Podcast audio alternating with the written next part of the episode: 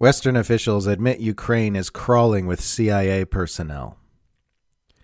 The New York Times reports that Ukraine is crawling with special forces and spies from the U.S. and its allies, which would seem to contradict earlier reports that the U.S. intelligence cartel is having trouble getting intel about what's happening on the ground in Ukraine. This would also, obviously, put the final nail in the coffin of the claim that this is not a U.S. proxy war. In an article titled Commando Network Coordinates Flow of Weapons in Ukraine, Western officials inform us of the following through their stenographers at the New York Times. Quote, As Russian troops press ahead with a grinding campaign to seize eastern Ukraine, the nation's ability to resist the onslaught depends more than ever on the help from the United States and its allies, including a stealthy network of commandos and spies rushing to provide weapons, intelligence, and training, according to U.S. and European officials. Much of this work happens outside of Ukraine, at bases in Germany, France, and Britain, for example. But even as the Biden administration has declared it will not deploy American troops in Ukraine, some CIA personnel have continued to operate in the country secretly, mostly in the capital, Kiev, directing much of the massive amounts of intelligence the United States is sharing with Ukrainian forces, according to current and former officials. At the same time, a few dozen commandos from other NATO countries, including Britain, France, Canada, and Lithuania, also have been working inside Ukraine. The revelation that the CIA and U.S. Special Forces are conducting military operations in Ukraine does indeed make a lie of the Biden administration's insistence at the start of the war that there would be no American boots on the ground in Ukraine and the admission that NATO powers are so involved in operations against a nuclear superpower means we are closer to seeing a nuclear exchange than anyone should be comfortable with. This news should surprise no one who knows anything about the usual behavior of the U.S. intelligence cartel, but interestingly, it contradicts something we were told by the same New York Times not three weeks ago.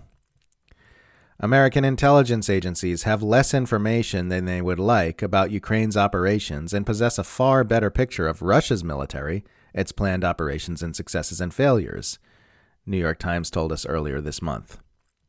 U.S. officials said the Ukrainian government gave them few classified briefings or details about their operational plans, and Ukrainian officials acknowledged that they did not tell the Americans everything. It seems a bit unlikely that U.S. intelligence agencies would have a hard time getting information about what's happening in a country where they themselves are physically located. Moon of Alabama theorized at the time that this ridiculous we don't know what's happening in our own proxy war line was being pushed to give the U.S. plausible deniability about Ukraine's failures on the battlefield, which have only gotten worse since then. So, why are they telling us all this now? Well, it could be that we're being paced into accepting an increasingly active role of the U.S. and its allies in Ukraine. The other day, anti wars Daniel Larison tweeted, Hawks in April. Don't call it a proxy war.